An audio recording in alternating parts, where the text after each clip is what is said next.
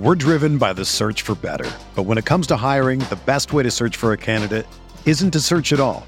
Don't search match with Indeed.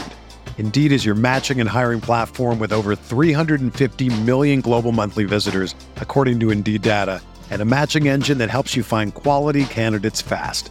Ditch the busy work. Use Indeed for scheduling, screening, and messaging so you can connect with candidates faster.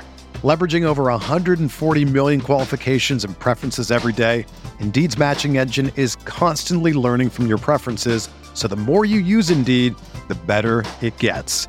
Join more than 3.5 million businesses worldwide that use Indeed to hire great talent fast. And listeners of this show will get a $75 sponsored job credit to get your jobs more visibility at Indeed.com slash BlueWire.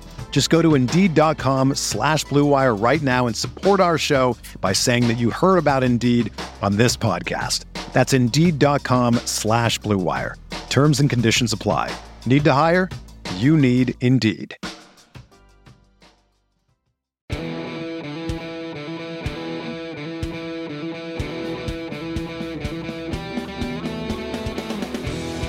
And now let me welcome to it. Oh! Fucked it Oh, up. you keep it in. Leave it in. Leave it in. in. Welcome back to another episode of the DTF podcast. It is Monday morning, 12:38 p.m. Eastern Time, the only legitimate time zone. Fanta and I are both on East Coast time right now. The one and only Terrence Oglesby is not. He is now the new uh the new expert for Fox Sports One on the Mountain West Conference. You had Boise State and UNLV on Sunday night. You have Boise State and New Mexico on Wednesday night. Before we get into the Mountain West and before we get into that conference and before we get into the, the league as a whole, Tio, I got to ask you Boise is one of those cities that has kind of blown up over the course of the last three years. It's beautiful out there. You're in the Rockies. It's Beautiful. cold. It's cold. It's probably a little bit better if you get there in the summer. But Boise, Bozeman, West Yellowstone, like those are the three places where if I wanted to just disappear once I retire, that's those are the places I'm looking for a house, and that's that's where I'm trying to go. Uh, It's it's amazing. You, fly in, and I, to be honest with you guys, I went through Salt Lake City too. And the fact that you're pulling in and you see all these beautiful Rocky Mountains and like the land is flat until it just explodes in the mountain, like it's a pretty unique place. I, I I haven't spent a lot of time. My grandmother, uh, when she was still alive, she lived in Colorado. I think we visited her once, which most of the time she was coming to visit us. But it was like uh, it is an amazing, amazingly beautiful place, and I thought Salt Lake was pretty unique. Whenever I flew in, uh, Boise was right there with it. I mean, a little bit more.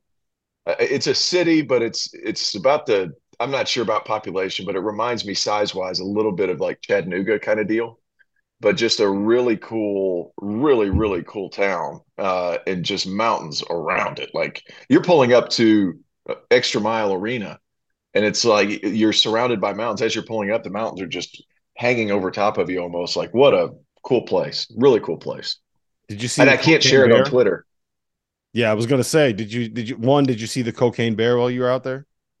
cocaine bears was in uh tennessee or what it was like in the southeast corner of tennessee so cocaine bear is not here cocaine Not bear here. cocaine co- he's a little further in the southeast but uh yeah i couldn't i couldn't share my journey because i'm twitterless at the moment You, you are Twitterless. Um, I was uh, I forgot to do it because I'm on about five hours of sleep on four straight nights. But I was going to intro you as uh, CZ Binance instead of Terrence. Thanks. Thanks. hey man, let me let me let me give the hackers credit. They're on their A game. They're on their A game. They're bringing it. They're in postseason form. Yep. They got me. Yeah. And here's the thing: like, I- Fanta, I- Fanta, he's trying to tell everybody that like they got him from a text message. Nope, he clicked on. That's what happened. Someone sent him an email. I didn't click on a know what it link. He was like, "A Nigerian prince is giving away millions of dollars." Oh, let me check this thing out. dude, I answered a text message on Thursday after the game at Clemson, and it was from a Chicago number. So I'm assuming it's some some type of production thing. And I answered a text message, and they asked if it was somebody, and I was like, "No, wrong number." Next morning, my stuff's gone. So like they're bringing their A game. It's a little disappointing to be honest with you. That it, it's been a it was it was awful too because on Saturday it was such a good day of games, and I was stuck in the air watching games, and I would have loved to have been uh you know conversing back and forth with the Twitterverse, but didn't have that ability. So You hopefully the people at ESPN message? can help me get it. It was a text message. That's how that two factor identification it goes through your text message. So they were able to duplicate things through my text message in order to get my passcode. Mm-hmm. Wow. So yeah. So be so the, the, I'm telling you, these guys are in postseason form right now. They're in postseason form. They stretched. They're warm, and like they're doing. They they got me. They got me good. You put that in. You put the code in, or you gave them that code. No, what what they what No. happens is if they get your cell phone number and they know Yeah. who's who's what account is connected to, they can create they basically mirror the phone number. So what happens is there's a system that allows you any SMS text message that gets sent to your phone, you can copy that. And so what what they know is if they know your password, they know your email, they know your login, and then you get that SMS text message, then they'll get it, they'll log it in, they'll get into your account, then they'll change the password, and boom, you're stuck. So that's why it's smart to constantly change your Twitter password. Yeah. There you go. And, and on top and on top of that, Fanta, like if it's green, just don't answer. If you don't have the number and it's green, just don't answer. Mhm. You answered it. I well, I said wrong number because I was assuming it was somebody that I they were looking for somebody from a game or something. Because I like over the last month, I've gotten a lot of work. You guys know that, and it's like I'm getting numbers from everywhere, and I, I just I answered. I was like, "Hey, I think you got the wrong number." Poof, gone. See ya. Done. I'm so busy. Yeah, It's did you just hard fle- Did you just flex to us? Yeah, Basically did you just flex? you got- flex. Guys, I've gotten I've Subtle gotten so flex. much work. Subtle flex. I have to watch Fanta do hits constantly. He has been he has been everywhere. I got I get a little work. I want to talk about it. Doster has created created an, a basketball media empire. I got to hear about that every time he gets in a Twitter argument with some random dude from Nova Scotia. And then Fanta's doing hits like every hour and a half for Big East. It's awesome. But damn it, I get to flex a little bit too now. Yeah, there you go. and you get to spend King of the four Big days- East, John Fanta, and Rob Doster, who created something out of nothing, which is his basic. That's what he goes back to whenever like he gets in an argument with somebody on Twitter. So I respect that. All right, so Fanta, you mentioned this. You were about to mention something on air here. Or Are you gonna wear that? air. Are you gonna wear that shirt combo for Marquette's Big East tournament game? I was I was thinking about doing it. Like, I, I want to get when Shaka wins because I always get my like I get my balls broken for like the the dry fit polo and the long sleeve underneath, and Shaka loves that. So I wanted to. I was when they win a game in the Big East tournament, I'm gonna go get him. I'm gonna be like, can you just please tell people that like this is a good look. This works. We make it. We make it happen. That would be really good content. yeah. So I Do, want to. do yourself a do yourself a favor and ask Shaka Smart for fashion advice. I, I think that's the next stage in Yeah. his development at all time as an all time great.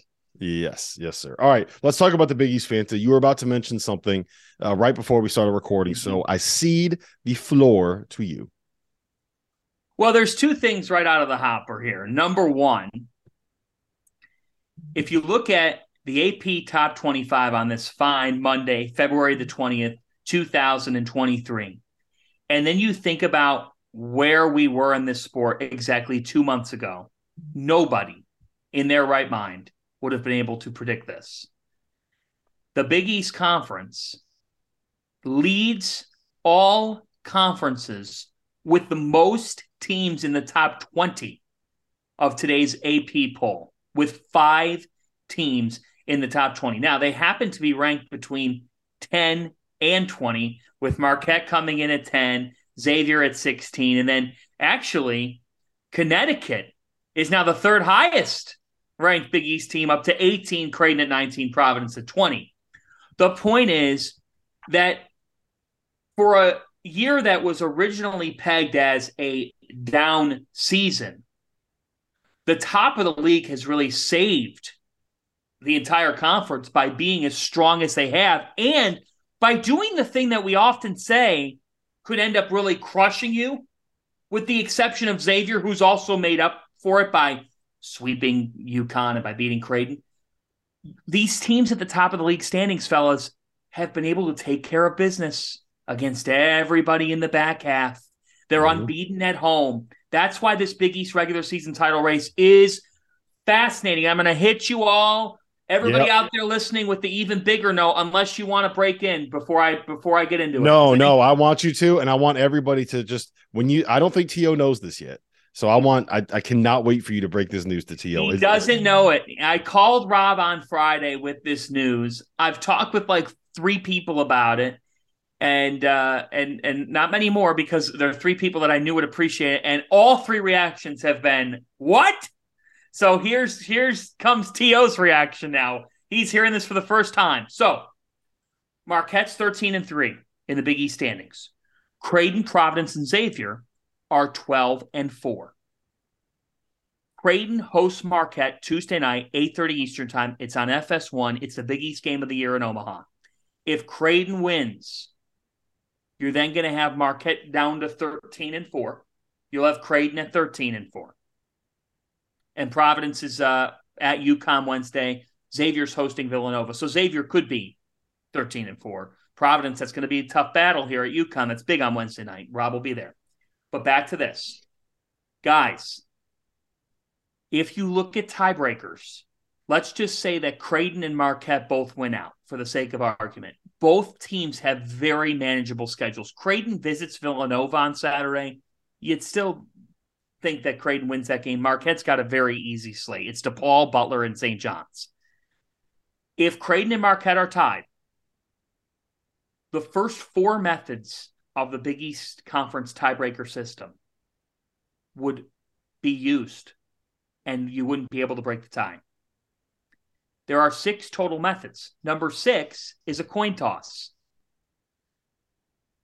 We're not going to get to the coin toss because because the second to last way of determining who wins the tiebreaker is the NCAA's net rankings.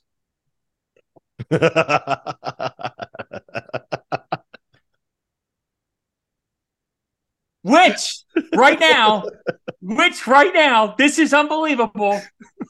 Creighton's net ranking is 13, and Marquette's net ranking is 14. we would have to wait until Sunday morning. Okay, Sunday morning, March 5th, to determine who has won or who is the one seed in the Big East tournament. So, will we see these coaches try to run up scores in the last week to have a higher net ranking? Can I just say something? Or do you want the one seed? Can I just can I just put something out there, Fanta? I just think I'm going to put something out there. Since we're determining seedings based on the net, um, I just have a quick question for you. You're you're the Big East expert. You know better than I do about this stuff. Um, what team in the Big East has the highest net rating right now? Connecticut.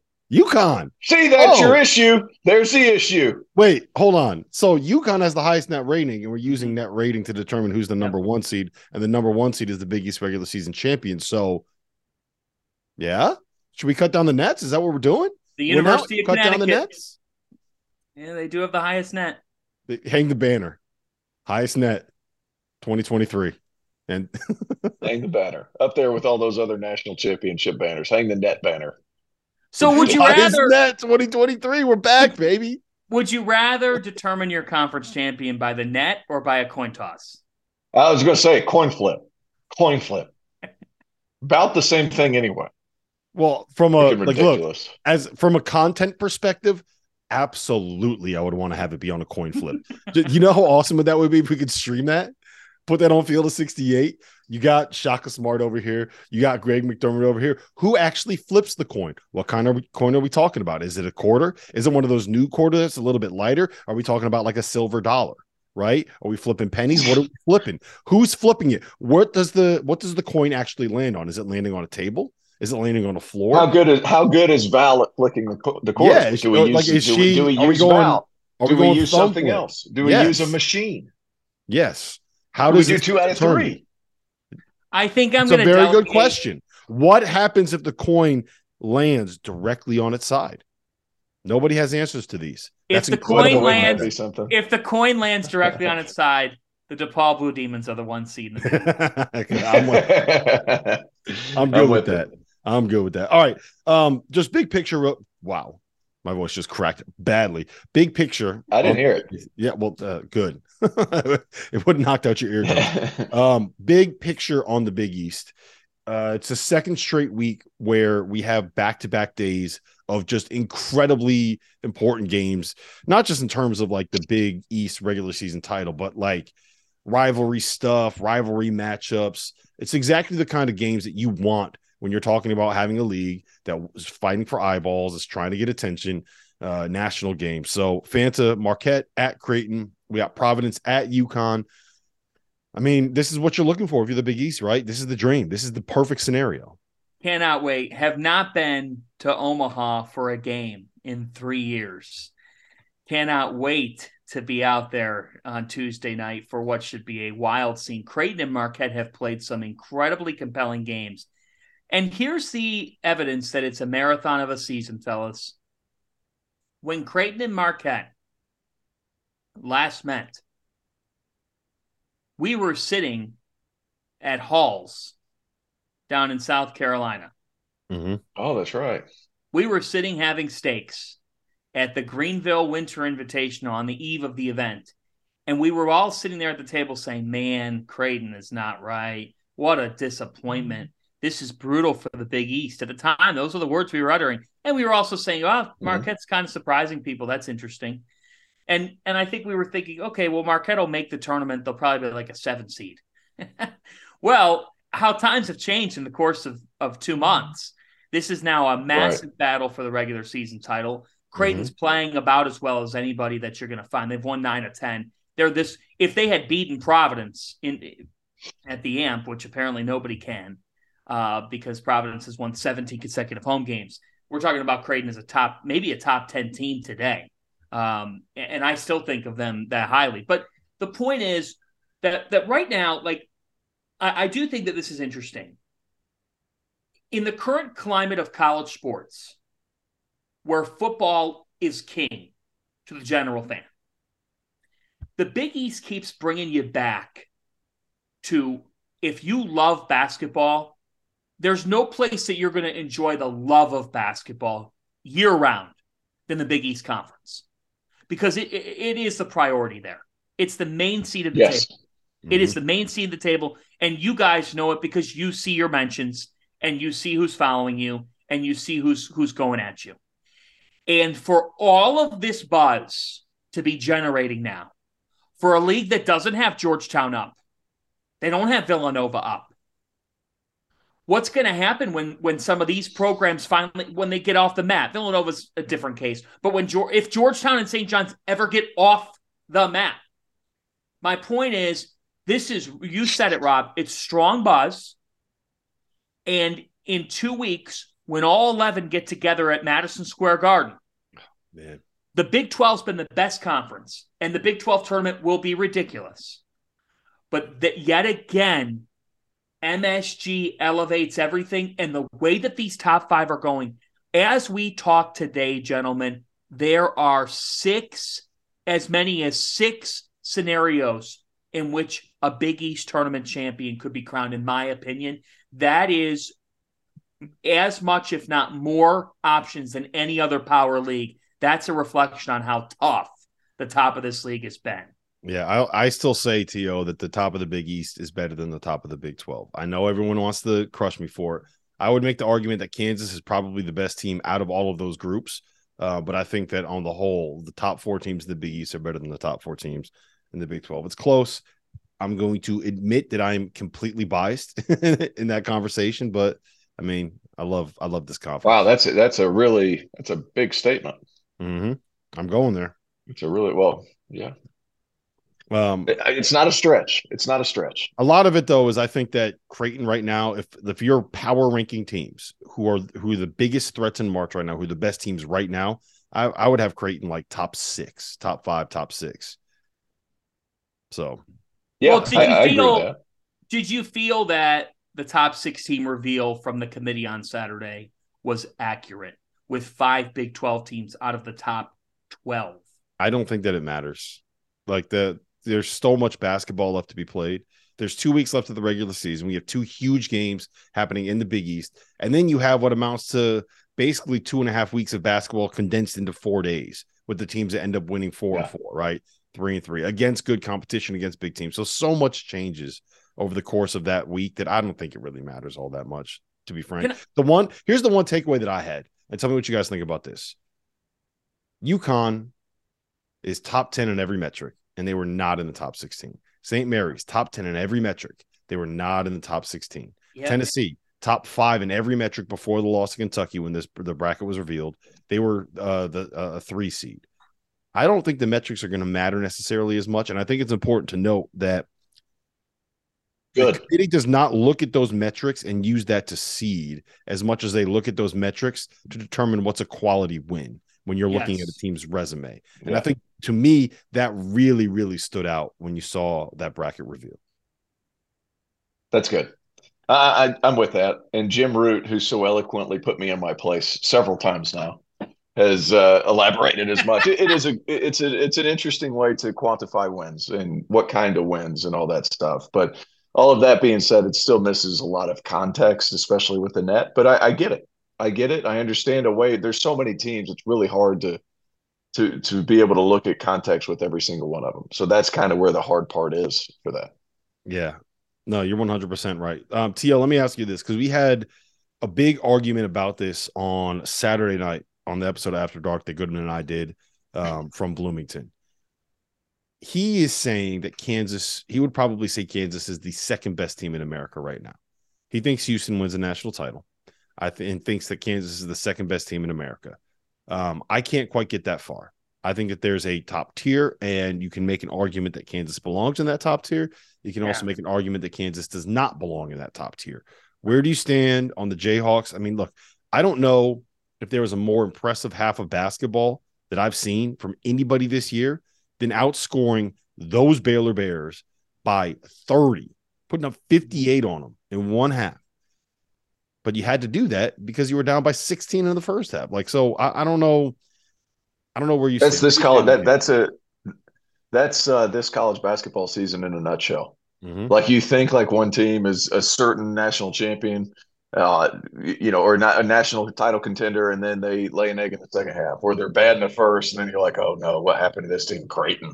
And then in the second half, they're blowing everybody up by thirty. Like it's uh, such a good season for all the parity. I like Kansas towards the top because I just I, I'm amazed at how good they've been, despite not playing in a traditional sense of what Bill Self usually does. Like, I, they're still so good, and the, the fact that you could put that many points up against a Baylor team that's not a great defensive team, but still have some pieces that can guard.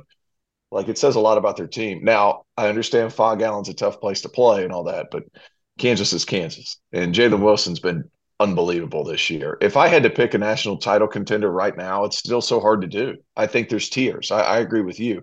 Uh, I would not pick Houston right out of the gate. I think they control their controllable things as good as anybody in college basketball, but I, I just don't think that you know they go up against a team that's willing to match or, or exceed their physicality because they're a little bigger. I don't think it's outside the realm of possibility they get beat in the second round, second or third round because of that if they run into the wrong matchup. But at the same time, they could win it. Alabama could make a Final Four run, which they've never done. UCLA is just kind of waiting in the weeds, being great, twenty three and four, and they've got a lot of pieces. They've got a closer in Jaime Jaquez. They've got different guys that can really defend. Jaylen Clark's one of the best wing defenders in the country. Like it, there, I, I would say there's tiers, and I think the tiers are bigger in terms of having more teams this season than we've had. Guys, I want to say in the past fifteen to twenty years. The closest There thing is- that I can remember is- it being is the the 2020 season that was canceled because of COVID. And we all kind of got to Yeah. the point by the end of the year where you're like, yeah, it's probably Kansas that's the best team in the country. But you remember like San Diego State had Malachi Baylor. Flynn and we're just running through everybody. Baylor was awesome. Um, that was the Obi Dayton. Toppin Dayton team, right? Uh T.O., I just real quick circling Seton back Hall. on Kansas. Seton Hall, yeah. Seton Uh, Hall, the the the fighting Myles Powell's. Um, I want to circle back on one thing really quick. Dajuan Harris. Here's a here's a here's a stat. It kind of blew my mind when I looked this up. Yep. he's Kansas is- awesome. We is- know. Kansas is undefeated this year when he scores four points or more. That's all he's got to do. he scores four points or more. Kansas is undefeated. Wow. Score in, in their five losses. He was scoreless twice, scored two points twice, and hit a three in another one of them. That one ups me. I had 12 and 0 when they when he was in double figures. I didn't realize it was Yeah. four. Yeah. So Four points. I, and this is obviously fun with small sample sizes, right? But he played 17 minutes in the first half against Baylor, took one shot, was scoreless. Yep. They were down by 16 at one point in the first half.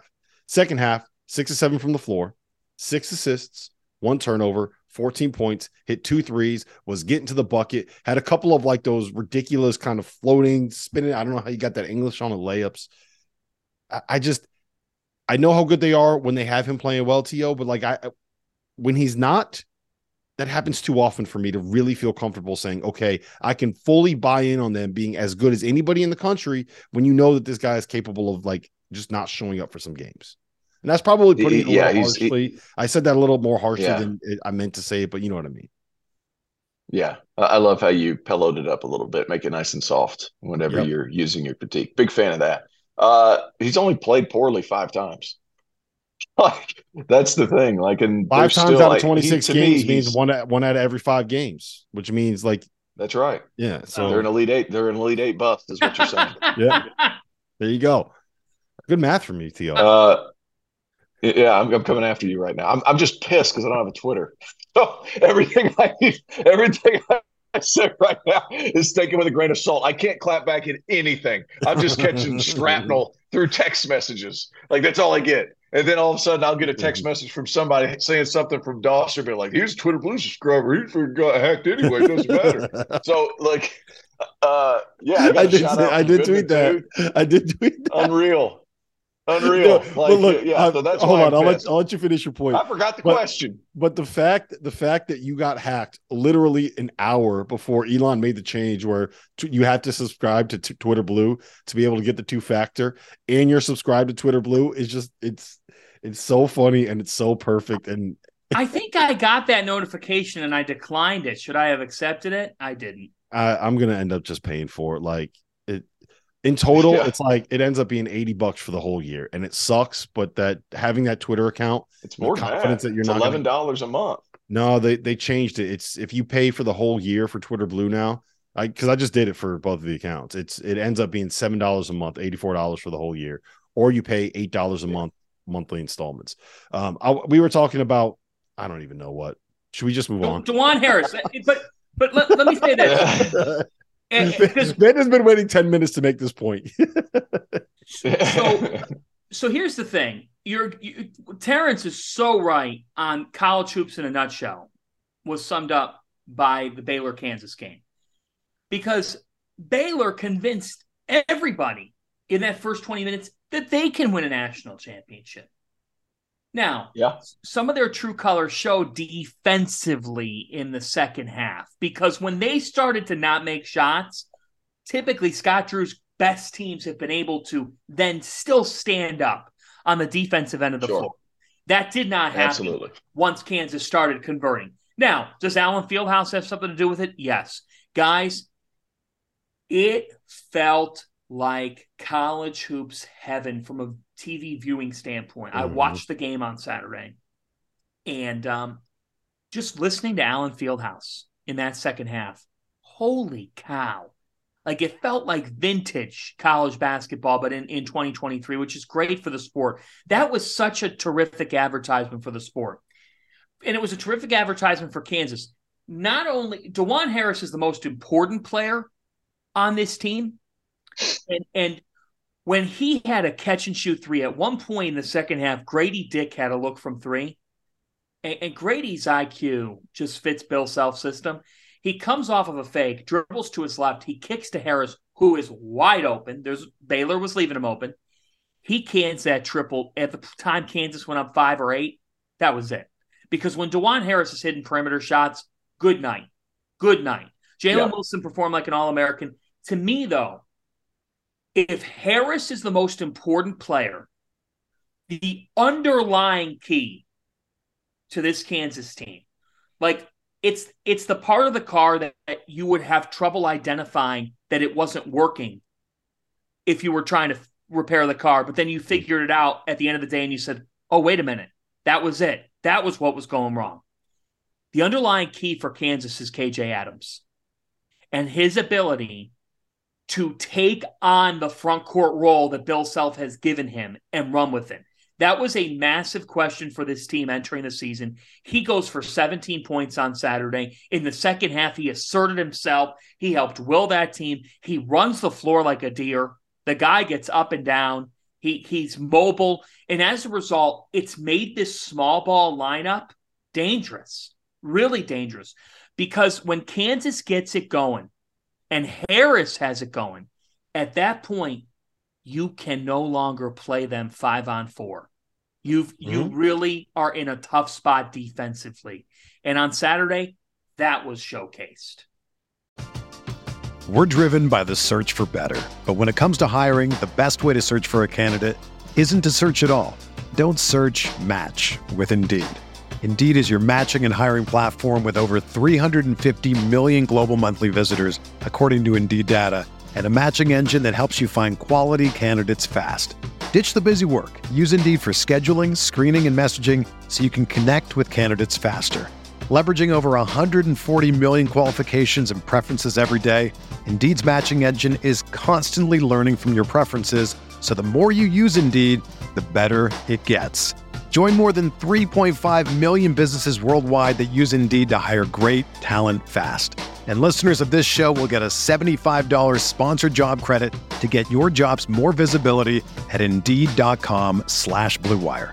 Just go to Indeed.com slash BlueWire right now and support our show by saying that you heard about Indeed on this podcast. That's Indeed.com slash BlueWire. Terms and conditions apply. Need to hire? You need Indeed. to go back on the Dajuan, that's what we were talking about. And Fanta is absolutely right about KJ Adams, but it's uh, I I don't know how in the world he was left off the Bob Cousy award list, like the top ten finalists. Like how how how is that possible? What are we overseeing here? He was. He was left off. Yeah. I'm not. I'm, well, I'm, not a voter on that list, so I can uh, I cannot comment. Yeah, I, I don't know how that was missed, but he is so important and he's so good and solid for that team. Like it's pretty amazing, really, like what he's able to do and contribute. He's the best, probably the best point guard defender in that league. And if you're the best point guard defender in that league, you're one of the best point guard defenders in college basketball. Mm-hmm. He puts everybody in the right spot. He's unselfish. He does have to make a shot, and he showed that he's capable of that. And to be honest with you guys, like he's one of my favorite players that I don't think gets talked about enough. And I had some people clap back. He's he's been talked about way too much. No, he hasn't, guys. No, he hasn't. That's the issue. About like, the wrong is, way. He is he's been talked about more. the wrong way. Like that's that's the right. The conversation always tends towards, well, you don't trust their point guard play. You know what I mean? Like that's that's kind of what it. Which is I don't know. Yeah, whoever's um, saying that, whoever's saying that is wrong, wildly incorrect. I, I kind of I kind of agree with it to a point where like you know how good he is, but it's I mean, I, I said what I said before. Like the he needs to be yeah. great, and there's been some inconsistencies, and I don't know if that's necessarily a confidence thing or maybe he went through that week and he had a, a bum ankle, you know, because a lot of that stuff happened like a two week stretch. So maybe he had a bum ankle that we just didn't know about, but um, sure thing. But he's very good. All right, uh, I want to talk about two other blue bloods because I think it's a really interesting conversation. Yeah, um, Kentucky one. Kentucky last week won at Mississippi State, and they've now completed a sweep of your Vols. Sorry, To. Um, they now have They're not my Vols. Yes, they are your Vols. So they've actually um, they actually now have four quad one wins because I believe it was uh someone just moved up into the the, the top 30 so they now have four quad one wins either way Kentucky's at the point. Kentucky's going to the tournament. They're they're a tournament team. Gonna, it's it's going to happen. Yes. Georgia's now a quad two loss. They're going to the tournament. The question now for them is what seed they're going to end up getting. Um, and when you kind of take a deeper dive into it and you see what they've dealt with from an injury perspective, uh, we were very critical of Coach Cal finding a way to get to the right lineup. I think that once he got to that lineup, navigating Sahvir Wheeler being out, navigating CJ Frederick being out, navigating some of the limitations that come with having Oscar Tshiebwe being your best player right? You know, Cason Wallace missed a game. He's been banged up. I think that he's actually done a pretty good job righting this ship and getting the Kentucky to the point where, like, you know, on any given night, are you really going to count them out of a game? No, I don't. I don't think you are will. going to. No, they're they're capable of winning multiple NCAA tournament games. That's why we were expressing our frustration with this team to begin with, Mhm. because you knew that they. Yeah, exactly right. back. That that's it. I mean, it, it wasn't us picking on Kentucky. I mean, some people were, but it wasn't us picking on Kentucky because of the, the, we you, you can't have the reigning national player of the year and have one of the best recruiting classes in the country and not be in the NCAA tournament. Which I know where you're going with the other blue blood because we're we're Mhm. gonna get we're gonna get to them, and I got thing I got things to say about that. Oh boy. I'm just happy it's not me. Yeah, well, you're next. Kentucky, Kentucky to me is is dangerous. Here's the thing about Kentucky, and it showed on Saturday. They attacked the rim. They went to the basket. They were cutting off the ball, utilizing backdoor cuts, screening well, going to the rim. All season long, we have said this is not a good perimeter shooting team. So, on a number of sequences on Saturday, whether it was Daimion Collins with a great find, he had a great find in the second half of this game. His one assist was a nasty assist, backdoor Jacob Toppin converts. Toppin, real mm-hmm. X Factor who's developed. Case Wallace's activity. Guys, Case Wallace is like a junior or a senior in college at the level that he can play at for Kentucky at times. His activity, oh, dating all the way back to the Champions Classic, when Rob and I were sitting courtside watching him, and we're like, oh my God, this kid's a freshman. His activity, his fingerprints are all over the game. He gives them six assists, six rebounds, 16 points. And here we go, guys. Chris Livingston starting to get it. It took Livingston a while. It took him a while. I mean, he had three double figure performances all season here before the last two weeks when he's had a couple in a row. Chris Livingston's figured something out. And he's figuring out that he's got to be aggressive for this team to win. He's a good player. that he's a really good player. And now he's starting to see the results. What I loved about Kentucky on Saturday was Oscar Tshiebwe willed them in Knoxville. On Saturday, Shebue had a good game. He had 16 and 7, but Kentucky showed they can be dangerous because for the for the first time all season, I was coming away watching them saying, "Wow, they achieved offensive balance today." And they achieved it somewhat efficiently by shooting close to 50%. They've got something here, and I got to tell you, I could totally see the committee putting them in an 8-9 game because of the injuries and all that stuff. Are you if I'm a one seed, I would look at that and go, that's my reward in the first week in the NCAA tournament. I play Oscar Tshiebwe and Mhm. Kentucky. Yep. That's actually a perfect. think Go ahead. Go ahead. would it be a six seven seed? A six seven seed, really? That's high. Maybe. Uh, that's that is a high. No, it kind of that's it, it's eight. gonna Kentucky. it's gonna depend on how the on how their season closes out, right? If they if they Right. continue, they've won eight of their last eleven. They get hot here and they start winning out and they kind of find the groove. Um, then they can maybe make it up to that that six seven line. The one issue is like if you don't beat Alabama, are you really going to add that many more quality wins? You know, there's things that might look good just because of the name, but it's not necessarily going to be great wins because of the metrics. They were a uh they were in the playing game as of Friday on our fielding the 68 show. Um Tio, I want to segue to something real quick because uh Fanta mentioned Kentucky being an eight seed. In 2014, we had another situation where Kentucky was a, a preseason favorite and ended up as an eight seed. They made it to the national title game that, that year. That was one of two times since the NCAA tournament expanded to 64 teams that we've had a team that was ranked preseason number one that entered the tournament outside one of the top four seed lines. The other one was UConn in Yeah. 2000 after they won the national title. Um, they were a five seed. Yeah. Uh, with the Khalid El-Amins last year. It's only happened Sure. twice. One time, UConn, five seed. The other time, Kentucky, eight seed. They made the national title game. North Carolina was the preseason number one team in the country. As Yeah. of today, they are 16 and 11. 11 losses is the most lo- most losses that a preseason number one team has had since 1961. Wow. They are 0 and 9 against Mm. quad one opponents. Mm. They don't have a good win this season unless like NC State at home. Probably that's like a, a solid win, right? After that win, Armando Bacot walked out into the press room wearing Prada sunglasses. I don't know if you saw last night after they lost at NC State. Uh, you had Terquavion Smith and DJ Burns walked out with just kind of I don't even know what they were. They weren't Prada sunglasses, but they had shades on when they walked into the press room. Nice little. Well, uh, hey, hey Terquavion Smith started that. Yeah, well, I, he, he, was the one who started that, and then Bacot came back, and then I guess NC State got the last yeah. laugh. It, it's a Carolina team, man. They've lost five out of six, guys. In a time of the year where you need to be at your best. Well, my question is five out of six. If they've lost five out of six, there was one. I, I don't know if you saw the games uh, yesterday. There was one play that stood out to me more than anything else. To there was a break. It was in the first half. Um, uh, no, I'm sorry. It was in the second half. Terquavion Smith is driving to the rim. RJ Davis is running back on defense after a, turnover was committed. And instead of like swiping at the ball, instead of trying to get in the way, making a charge, and he was there, he was in a time trying to make the play. He just pulled up and let him let the dude win in and go make a layup.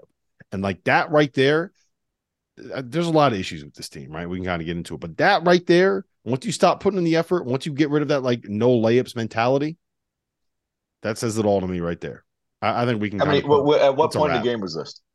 It was at what point half. in the game was this? It was in the second half. It was a close game. It wasn't. A, it wasn't. A he had four. It, oh, okay, he had uh he had four fouls. I mean, I'm not sure if that factored in. I didn't get to watch it because I was I was running around. But uh, it, it's a team that even without watching it, they haven't had consistent effort. You didn't year. need to watch. It was the exact same thing that we've seen the last yeah. three weeks and basically the whole season. Yeah. Yeah, they they they take too many hard shots. Caleb Love was once again seven of seventeen, not overly efficient. They're frustrated with each other. He had four turnovers. Um, Armando Bacot, like, I feel bad for the guy. It's 16 and 14, and like he's busting his butt. He just sometimes there's not a whole lot you can do. And it's just it's been a if they don't make the tournament, and I don't know if they will or not, because if there's a you know there's a benefit of the doubt situation going on with Carolina, we but we all three know, three of us know it. But if they don't make the tournament, this is the most disappointing team in the history of college basketball. I, you're not wrong. Yeah. What they've done is it never. Is. If they don't make the tournament, that's never happened before, ever. Yeah. Never happened before. They're could you imagine their effort level in the first? Could you imagine their effort level in the first round of an NIT game? They they would not accept an NIT bid. they, they shouldn't accept not, it. No. It would not. It would not. No. Happen. It would not happen. It would be an embarrassment. It would be. Remember the 2012 Kentucky team that went to the NIT and ended up losing on the road at Robert Morris. Remember that? That's there would be something similar like that that would happen. Um, yeah. I want to know what you guys think because because Goodman and I we had an argument about this. I can't remember how much of it was actually on air, um, and how much of it was just us arguing during one of our two hour long drives in the middle of Indiana. We'll talk. Oh, those must have been thrilling. I mean, when you have to listen to him for a whole weekend, do you remember any of like what happened throughout the course of the weekend? Yeah, it's he just he just grinded you down to a nub. Did he talk about our? Did he talk about our show? Like, did he, you know, hand out some thoughts on on uh, To and me? Well, and, you guys, like, you really should be doing this a little bit more because, like, you don't talk enough about this. Who cares about that? You know, who cares about that? That's uh, I got a lot of that. Um, no, but my I said that he puts a lot of this on Hubert, and I think that that a lot of the blame falls on Hubert, right? Yeah but here, but here's my take, and I, I want to know what your thoughts on like legitimately. I want your thoughts on this, Tio, because I think that before you absolutely judge him and you say like, okay, look, you got one year to figure this out, or we're gonna get rid of you, right? Yeah. I don't. I think you need to see what happens when you kind of get this. He gets his own guys. That get this group out that very clearly has issues like getting yes. along with each other. We've seen it's, it's been yeah. We've had nine months of basketball with this group under Hubert Davis. Eight of those months, they've been just bad. They haven't been good. They had yeah. one month where they got hot and they figured it out. Then they came back. Everybody made a bunch of money. They already made their run. It doesn't seem like they're locked in at all. It doesn't seem like they're connected at all. All that culture cliche stuff we talk about is out the door. Um, I don't think that you could properly judge him because there's only if you got a bunch of assholes that don't want to get along in your locker room, like there's only so much you're going to be able to do as a coach. You know what I mean? Like, uh, let's let, let's let's be assholes is a strong word. Bunch of young, immature people. Well, I'm not specific. I'm not specifically yeah. talking about like I'm not calling them. What I'm saying is like if you yeah, yeah, yeah, I get, what abstract, I get what you're saying. I just so, wanted to clarify. Just just yes, you know, yes, yeah. Sorry. No, go ahead. But I mean, like, what? How much? How much do you put on? No, I mean, he's recruited. He's recruited really well. I, I mean, the, the, thing is, is you know, Caleb Love and RJ And Armando, like God bless Armando, man, he's still doing it, and it's like uh, his effort level has never waned. He's brought it every day. Uh, I don't know if he's complaining off, off the court, but on it, like he's bringing it every possession, and it's despite what's going on in the front in the back court. Like, and it hasn't been a consistent level of effort all season long, and it hasn't been because of him. The problem is, is he doesn't have the ball in his hands in order to kind of make everybody mm-hmm. else. He can't inject pace into an offense. He can't be a quick ball mover as a five man. Like your best players is a five man. You need some role playing happy dudes at the one and the two. If that team had Dajuan Harris, if that team had Dajuan Harris beside Caleb Love, or that team had Dajuan Harris beside RJ Davis, it would be a wildly different dynamic. The second one. The second one, right? Uh, like it would, it would be a wildly different dynamic with that team and how they play. I just feel like there, there's energy givers and there's energy takers. You're either one or the other, and mm-hmm. like they have a lot of takers on that team. And I think there's one in particular that's the biggest one but I'll just I'll let everybody make the correct assumption with who I'm talking about. But it's like I, I hate it for I, hate it for Bacot, but I would wait because they've recruited really well, and by for all intents and purposes, everybody that they're bringing in, I, I think for the most part, Hubert's going to get his mitts on them, and and I think I think Hubert's a good guy. I think he really cares about the job there. I think once he gets this crop of guys out and he can put his hands on some guys to really not mold them as it might maybe mold them to what he wants them to do. But I think I think uh, you, you, have to give it a couple. I mean, you hired him. You hired Hubert Davis as the coach of the University of North Carolina. You can't let him go. He just made a Final Four. This mm-hmm. year, you, you just hope they wipe clean and they can get rid of some guys that they don't need. Yeah, I just Fanta. I just think that you you can't make a proper judgment until I think you got to give them. That was a terrible analysis by me. What a ramble thon. Eh, Horrible analysis. Sorry. There's three reasons. There's three reasons why North Carolina has been the most disappointing team in college basketball. Number one is point blank effort. Apparently, Armando Bacot's level of intensity and effort doesn't trickle down to the rest of the roster. Not sure what right. guys are missing on this roster, but defensively, North Carolina is not a good team on that end of the floor because of their lack of effort at times. More times than not. That that that's an excuse. You know it's crazy too? Like they have Leaky Black, who's one of the best perimeter defenders in the country. Mm-hmm. Hasn't seemed to matter. Like how many turnovers did they have? How many turnovers did they have yesterday? How many turnovers or did they, did they force? Three. They forced a grand total of two. Well, they, they forced three. Two of them came in. Uh, well, maybe it was two. Whatever it was, I think there was one that was like the the shot clock went off like at the end or something like that. Either way, there was one. They forced one before garbage time.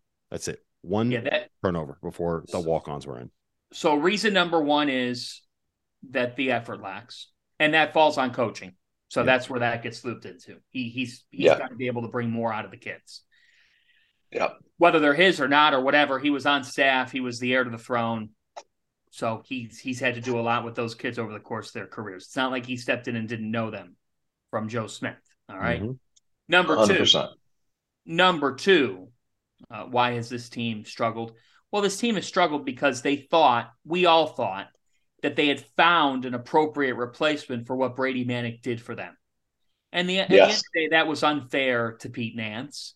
Pete Nance has been, at the end of the day, pretty underwhelming. Um, it's nothing on Pete. It's it's nothing against him. It just hasn't worked. And yeah. part of the reason why Pete Nance hasn't worked out in a North Carolina uniform is number three. The third reason why this team has struggled. And the third reason why this team has struggled is because the guards on this team do not know who to get the basketball to. And they don't know how to connect the team. Guard hmm. play connects teams. North Carolina's guards are not connected. And so as a result, they have failed. Yep.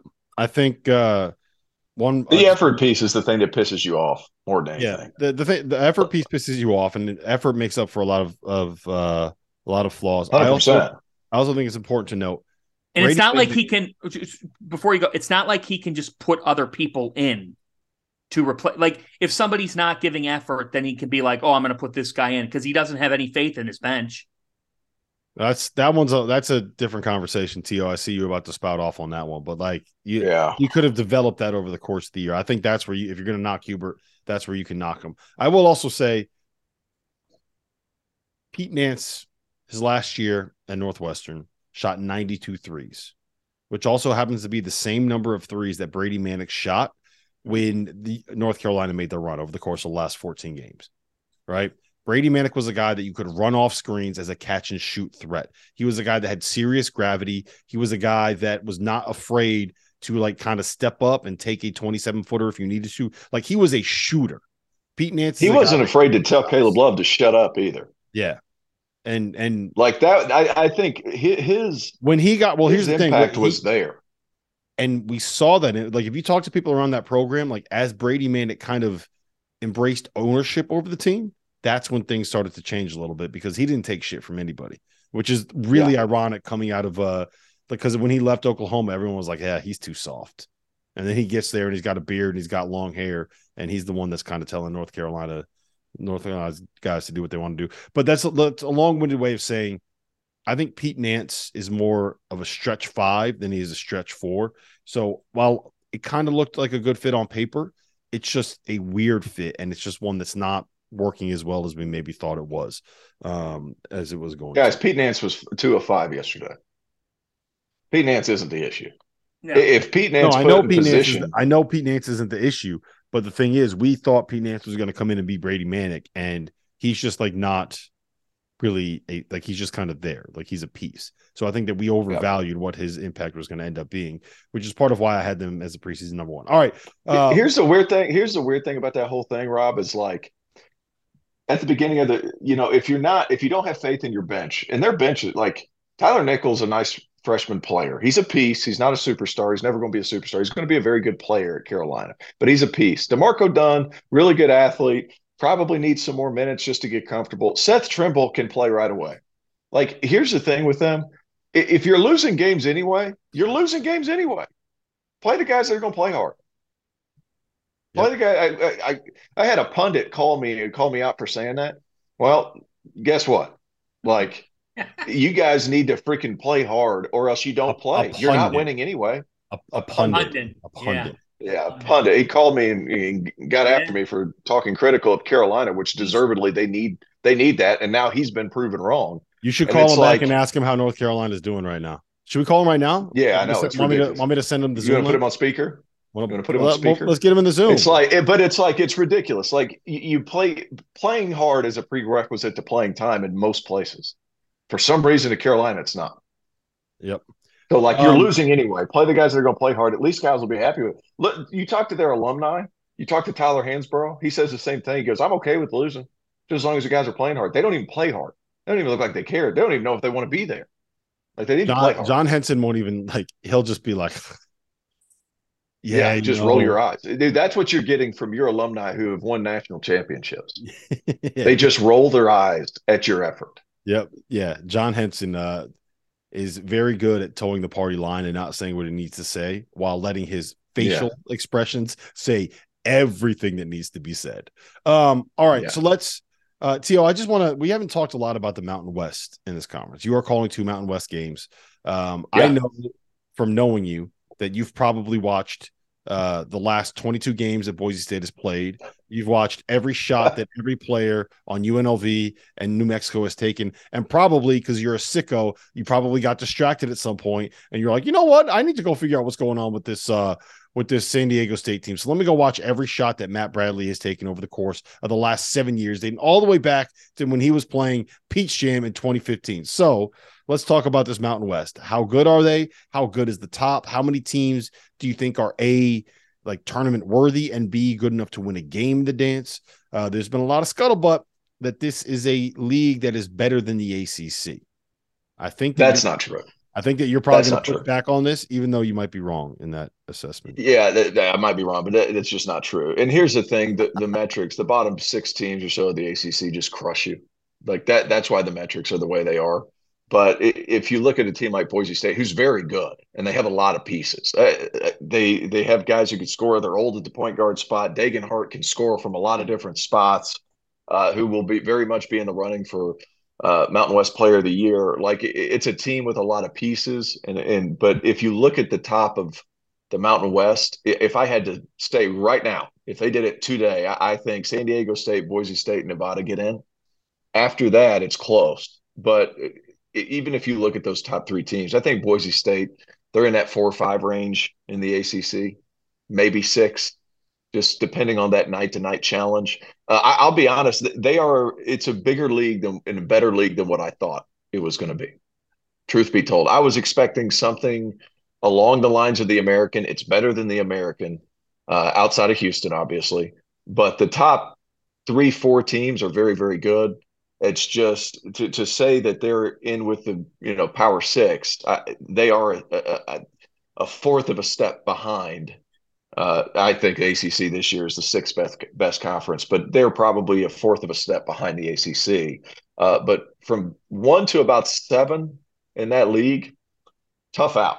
Every one of them tough out. But I think three teams make it in. San Diego State because they defend and uh, they they have was it Matt Bradley who can score? Excuse yeah. me. Yeah, Matt Bradley could score. I, I, think they could win a game or two. Boise State has Degenhart, Max Rice, Leon's son, it can play. Mm-hmm. He, he he like he scores in kind of awkward ways. He dribbles the ball really high, but he like he figures out ways to score. They have pieces.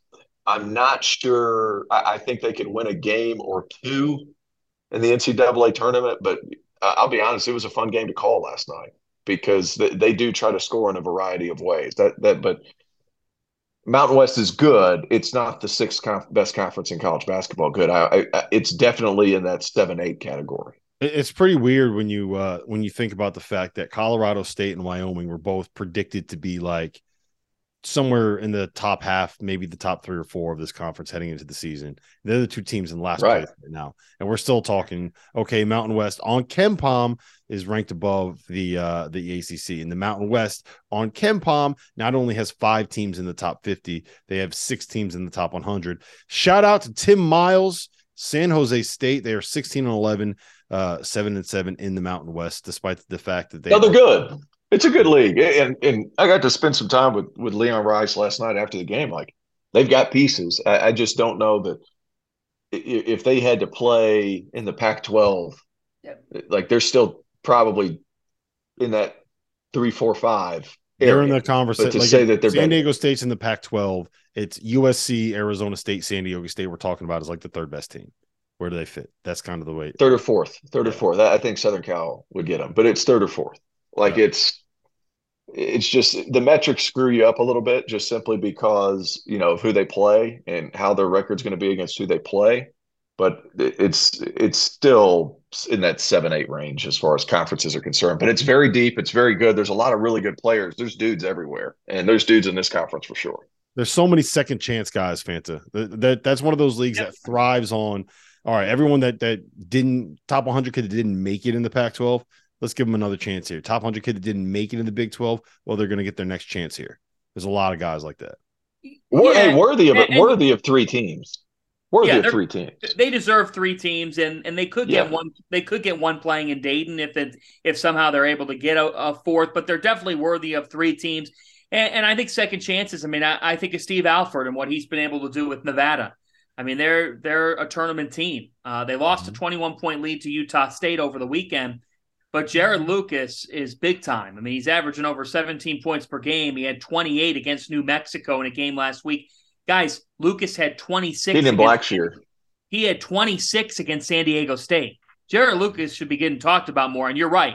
Uh, Kenan Blackshear is another guy at, at six foot six, a really difficult matchup with significant length that can just make your life difficult. So I'll tell you what. Um, San Diego State's capable of making the second weekend of the NCAA tournament. They're they are good enough. Their offense sometimes yep. goes goes astray.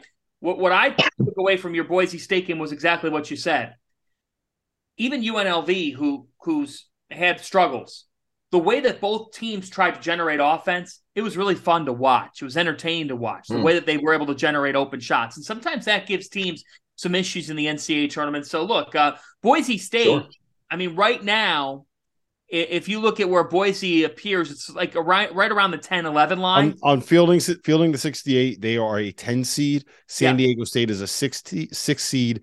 Uh, Nevada is a nine seed, and New Mexico is one of the uh, first four teams out. Yeah. So so Boise State, the way that they can score the basketball in in spurts, they're going to be a very difficult 10 seed for a seven to have to put up with. And it's an it's an interesting prep. But I I'll tell you, um, I've been impressed by Nevada. I think that they are a really interesting team because Lucas is an absolute bucket getter. And Steve Alford didn't forget how to coach. It just didn't work out at UCLA. He's he's had a nice nice way of just getting off the mat here and, and bouncing back. But San Diego State's going to have high stakes in the tournament, guys. Last year, San Diego State had Creighton beat. They had them beat. They choked. They've got to respond here and get at least a tournament win this year. That group's got too much talent for them to be one and done. Yep, I agree. Uh, hopefully, we'll get a win, at least one out of the Mountain West. They went 0 4 last year. Um, you want to hear a funny stat? I, I, couldn't believe this when I read it, but uh, Boise Boise State has a number 10 defense in the country. In the Mountain West Conference, they are dead last in blocks and steal percentage. Crazy. That's what does that tell you? They don't. That's they, a, that like they scout great positioning. Everybody. Yep. Yeah, scout the absolute hell out of you. That's what that tells you. Yep, that's pretty. That's that's a pretty wild stat. That's hard to do. Yep. That is not easy to do. That's, That's hard to do. Surprised. Don't be surprised if a Utah State or New Mexico again, who's in the first four out and, and are feeling the 68. By the way, five Eastern time Mondays and Fridays. I love the show. Uh, don't well be surprised. Don't be surprised if a Mountain West team, if we get a bid stealer. Yeah, that's one of the leagues that's prime for it. Could happen. Mountain West. Right. Mountain West, absolutely prime for it because you have a couple teams that are going to be uh, in the mix for at large bids. I would say San Diego State and Nevada should feel pretty comfortable about where they are. Boise State's got a little bit of work left to do, um, but they should be able to find their way in. All right. Uh, I wanted to real quick just kind of mention we were in Indiana over the weekend. We went to Bloomington Assembly Hall on Saturday for the Indiana Illinois game. Um, we recorded our or we broadcast uh, after dark from the tap in bloomington. We had a great setup. I don't know if you guys saw it but uh, we were in there. They have a little basement bar down there. We set up the camera on the bar right in front of the taps. We they said that we could drink as much beer as we wanted which we took full advantage oh, of. oh good god you put Back- them out of business. That was yeah. the dumbest thing they could have done. Yeah. no comment. Um but you could you could see people walking on the street behind us. And for like every 15 minutes or so, there was the uh, Irish pub next door. This guy would come out and sit in the doorwell, leaning right up against the window, fully on the broadcast, puffing on a cigarette. It, like he was probably out there for a good like 25% of the show. That's uh smoking's bad for you. Don't That's do awesome. it, kids. Um, I also want to give a shout out to like the one thing that I've realized going on these trips, Fanta, you've probably experienced a lot of this. To you're getting it now that you're getting more games is the, yeah. the SIDs, the people that make it easy. Like oh, if you, superstars. If you like coverage on your team, give credit to the guys that create the access and they create the ability to for for us to be able to do that. Like we were able to get with Jalen Hood Schifino, who's going to end up being a lottery pick, and Trayce Jackson Davis, yeah. who's going to end up being if if Zach Edey doesn't win National Player of the Year, which he's probably going to, it's going to end up being Trayce Jackson Davis. We were able to get both those guys for about five minutes exclusively in the hallway behind the games, right? At Purdue, um, Chris Foreman was able to set us up where we could do our show on the court three hours after the game ended. Uh, same thing happened at Kansas State. Same thing happened at Texas. Um, same thing happened at Missouri, like that. And that's just the trips that we've gone on this year, to say nothing of the people that pick up their phone and answer whenever we just start bugging them at the end of the game, right? Hey, can you get this yeah. guy to jump on a Zoom, please? You know what I mean? Fanti, you do a lot of that for us on Field of the 68. I know you do a lot of that for your Big East stuff. Like, if you like the coverage that your team gets, it's because you have SIDs that are yeah, willing to right. to work with a bunch of yeah. idiots like us. So um, credit to them. They don't get enough uh, enough of a shout out. So I want to give them a shout out there. Last thing I want to say at the Purdue game, one thing that happened, I didn't realize this happens. Zach Edey will will go and do the press conference. He'll do, go do his media obligations. He'll come do whatever interview he needs to do on the court. He did it with us, and then there will be just a line of kids sitting, standing in the front row. Literally, it was it was around halfway around the entire court, the edge at Mackey Arena, and he walked through for an hour, signed every single autograph, took every single picture, and he does that every single game. I was blown away by that. Like, I, I don't know how often you guys see that. That's not going to happen at a lot of high major programs. It does happen at Kentucky. We got to give Oscar Tshiebwe a shout out there. He makes sure to sign every single autograph for every, at least get one for every single kid that's there, right? There's a lot of times like they have a mm-hmm. late game, a nine o'clock game on SEC Network. He's not going to get to everyone, but he will sign one for every single kid that's there, according to, uh, that's what TJ Beisner, uh, from their, um, the guy that's in charge of all of that stuff. He that's what he says that he does every single game he's out there. So credit to both of them. It's nice to see uh, young players understand the influence and the memories that that creates. Right. Yes. It, yeah. If Zach Edey, if Zach Edey, and it's fleeting. Yes. Yeah.